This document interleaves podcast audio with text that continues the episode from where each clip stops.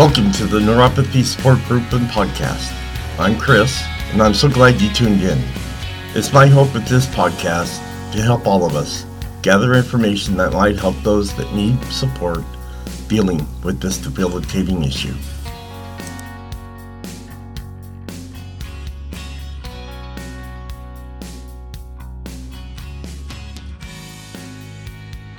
Hello, and welcome to this podcast.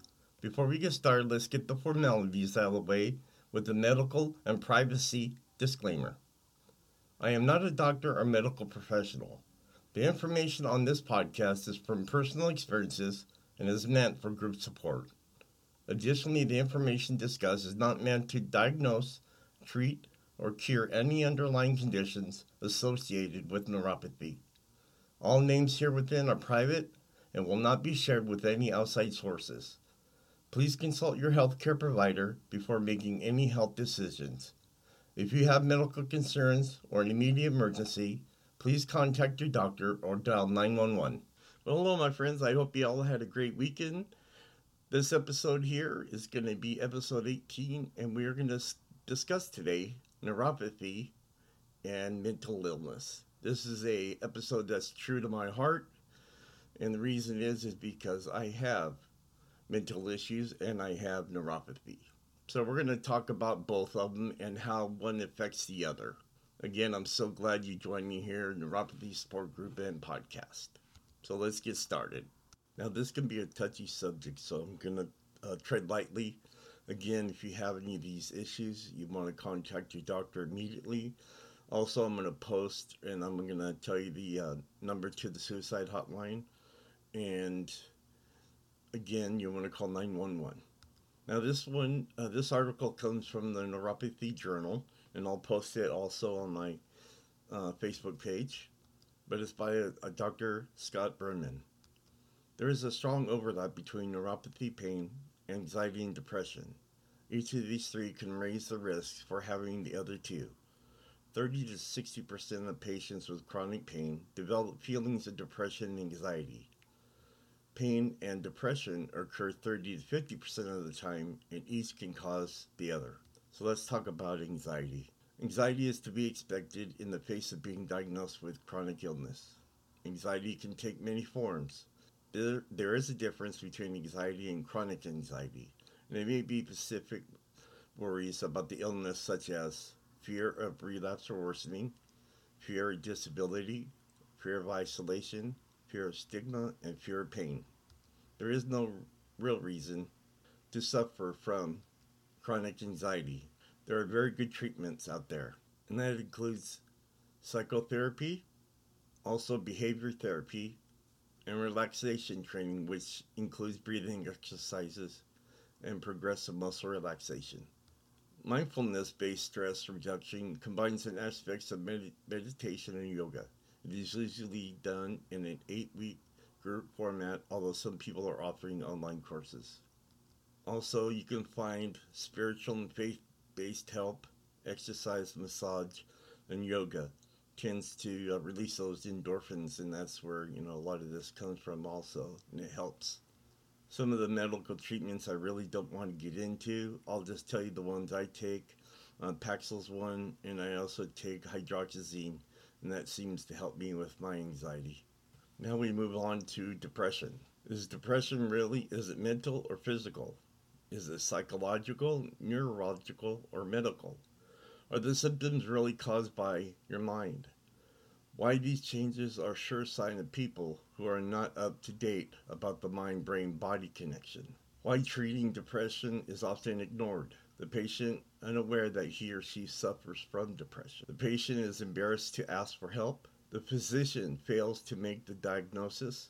The physician fails to treat the depression or under treats it. The patient is embarrassed to go to a psychiatrist. The patient's doctor or family is embarrassed to talk about psychiatric care with the patient. And the patient is afraid that the doctors think their neurological symptoms are all in their head. Who hasn't had those issues before? I've had several of those different issues right there, especially with the family. You know, it's hard for them to think that you know, there's no such thing as being depressed or having anxiety or being bipolar. You just can't convince them. So why even try? That's what I gave up on. I mean, it's even with my neuropathy, it's the same kind of deal. You know, why worry about what other people think? They're never going to get it. And the only way that they would understand it is they have to go through what you go through for just one day. So I'm going to go over the symptoms of depression, which we all should know about already. Persistent depressed mood or loss of pleasure in previously enjoyable activities. Sleep changes, loss of interest, feeling of guilt or worthlessness. Low energy, poor concentration, appetite, and also the suicidal thoughts or plans. In neuropathy, sleep changes, low energy, poor concentration is common, but having 5 out of 9 symptoms above should trigger an evaluation for depression from your doctor. Depression is treatable in the face of virtually every known physical disease, including cancer and AIDS. So you should expect to be able to have your depression treated with good responses.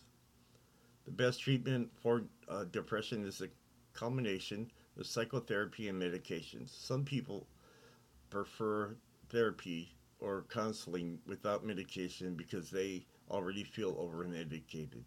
Other people feel so bad they can't even talk in therapy and do better when started on medications. Antidepressants. So those consist of Prozac, Lexapro, and Zoloft. Also, you have your SNRIs, which is Effexor, or Cymbalta, in my case, I take plenty and maybe too many of those psych drugs, but it helps me get through the day and helps me overcome any anxiety or depression I have somewhat that I'm able to at least live a good enough life, not having to have to deal with that that much. So here's some self-management strategies that you could probably use. Used in many chronic illnesses with very positive results. Now, this is talking about self management. It can reduce disabilities and improve psychological well being. It can help with, with fear and avoidance. And then you have your online de- disease management programs. One thing it does say here is you want to avoid the extremes, such as you can tough it out with too little help or be too independent and isolate yourself. You can push yourself to the limit and risk getting sicker, or you can do too little or be more invalid than necessary. And you can be angry about your illness and then bitter, or you can focus only on counting your blessings and risk being self delusional. They have some things listed under self advocacy. Um, keep up to date, keep routine health care up to date, quickly and aggressively treat any other condition. Remember, just because you have neuropathy doesn't mean you can't get other illnesses or other issues, such as myself. Like I said, I have both neuropathy and depression and anxiety, and it all comes and I feel works together all in one in the same. So let's go uh, dwell in this a little deeper, and let's talk about anxiety and what it could do to your nerves if it can if it does anything. While anxiety and stress can play into neuropathy, they can't actually damage your nerves. This means that stress isn't a root cause of neuropathy. Even if you're incredibly stressed every day for months, that by itself won't cause damage to your nerves. Now, we're only talking about your nerves. However, that doesn't mean stress won't play a part in the symptoms of your neuropathy. Anxiety and stress do affect the body in many different ways. A few of the most obvious symptoms of stress include numbness, burning, tingling, and pain or discomfort when moving. These symptoms are very similar to what you feel with neuropathy. That's why it is very easy to think you have neuropathy when you actually don't. If you assume that that's what you're dealing with and never confirm with your doctor, you won't be able to address the actual problem, your stress. So you want to find out if it is stress or um, nerve pain. Studies have also provided evidence that anxiety and nerve firings are related. Specifically, researchers believe that high anxiety, high anxiety may cause nerve firing to occur more often. This can make you feel tingly, burning, and other sensations that are also associated with nerve damage and neuropathy. Anxiety may also cause muscle, muscles to cramp up, which can also be related to nerve damage. Anxiety can make you hyperventilate.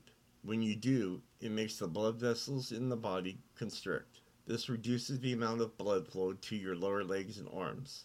That in turn can cause burning, tingling, and other sensations similar to what you would experience with neuropathy. When you're dealing with anxiety and believe you may have peripheral neuropathy, you may be more aware of your body. You're always checking for signs of neuropathy, and every odd muscle twitch or odd sensation is noticeable. This over awareness can actually make more difficult to move naturally. You're always taking stock of your body, so you notice more oddities. You also pay more attention to things you'd probably do without thinking, such as walking or reaching out for something. This can make those movements more difficult or move or more awkward. This in turn spikes your anxiety because the movement feels off.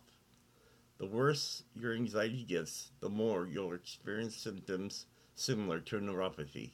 So, finally, what it says is if you believe you have neuropathy, don't try to treat it on your own. Instead, you need to get a diagnosis. There are several conclusive methods that will tell you if you truly do have neuropathy or if the symptoms you're feeling are caused by something like anxiety. We all know about the um, uses of electric stimulation. I've had that done three times. But that will show if there's something affecting your nerves. If you haven't had any injuries that could have caused nerve damage, this test can be used to determine if there's another medical condition affecting your body that you don't know about. MRIs can be used also just to look for physical damage. These scans can determine if your nerves are under pressure from misaligned bones or have been cr- uh, crushed from pressure, and that's what I have in my back right now. Often surgery is required to relieve this pressure which is one thing that I've chosen that I won't be doing. So, if you believe you're dealing with neuropathy, but you aren't sure what's causing it, contact your doctor immediately or make an appointment to see him. That way, he can make the determination, send you to some specialist, and see what is actually going on with you. But with myself, I was diagnosed first with my um, mental issues, and then came the onset of neuropathy after that so finally, let me finish this off here with some skills for coping with uh, neuropathy that might help you. And this is from the journals that I always get everything from, and I'll make sure I post it on my Facebook page. But uh, living with chronic pain or disability presents daily challenges. Here's some suggestions for you guys. Set priorities. Decide which tasks you need to do on a given day, such as paying the bills or shopping for groceries and which can wait until another time. Stay active, but don't overdo it. That's one thing that I've um, pretty much have come to is just ordering everything online, either from Walmart or the, the store down the street. I just order everything online and have it sent to me. Accepting it and acknowledgement. Accept and acknowledge the negative aspects of the illness, but then move forward to become more positive to find what works best for you. Find the positive aspects of the disorder of course, you're thinking there's nothing positive about neuropathy. Perhaps your outlook can help increase sympathy. Encourage encourage you to maintain a balanced schedule or maintaining a healthier lifestyle. Get in that get out of the house once in a while. When you have severe pain, it's natural to want to be alone, but this only makes it easier to focus on your pain. Instead, visit a friend, go to a movie, or take a walk. Get moving. Develop an exercise program that works for you to maintain your optimal fitness. It gives you something you can control and provides so many benefits to your physical and emotional well being. Seek and accept support. It isn't a sign of weakness to ask for or accept help when you need it. In addition to support from family and friends, consider joining a chronic pain support group although support groups aren't for everyone, they can be good places to hear about coping techniques or treatments that have worked for others. You'll also meet people who understand what you're going through. Prepare for challenging situations. If, if something especially stressful is coming up in your life, such as a move or a new job, knowing what you have to do ahead of time can help you cope. Talk to a counselor or a therapist. Insomnia, depression are possible complications of neuropathy. If you experience any of these, you may find it helpful to talk to a counselor or therapist in addition to your primary care doctor. These are treatments that can help. Finally, take the time to visualize a peaceful and restful place. Close your eyes and imagine a place or activity that is calming and peaceful for you. Concentrate on how relaxed this place or activity makes you feel. This is one thing that I do at night and I feel is peaceful. Is some patients find comfort from a pillow between their legs that keeps their knees from touching. And there's an uh, added benefit to that. A pillow between the legs at night will prevent your upper leg from pulling your spine out of alignment and reduce the stress on your hips and lower back. It may take up to three to four weeks of trying these techniques before you before you begin to see an improvement in your sleep.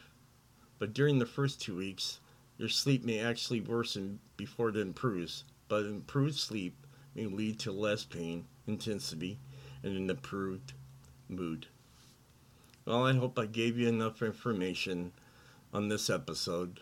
Like I said, I'll make sure everything gets put on my Facebook page and I'll give you all the information. Nobody said it's going to be easy. It is going to be hard. And these last three or four days has been really hard for me. But I keep moving forward. One thing that keeps me going forward is this podcast. I want to try to get as much information out to you guys that'll help in some way make your life better. But if you feel you are having problems and it's getting hard for you to deal with, here's the National Suicide Prevention Lifeline for you. It's 1 800 273 8255. As we come to a close, it's my hope this podcast and other sources, such as product reviews that I have discussed today, can better our lives and give us some relief dealing with neuropathy.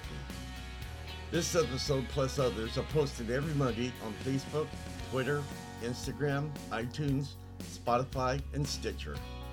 And finally, whatever life throws at you, even if it hurts you, just be strong and fight through it.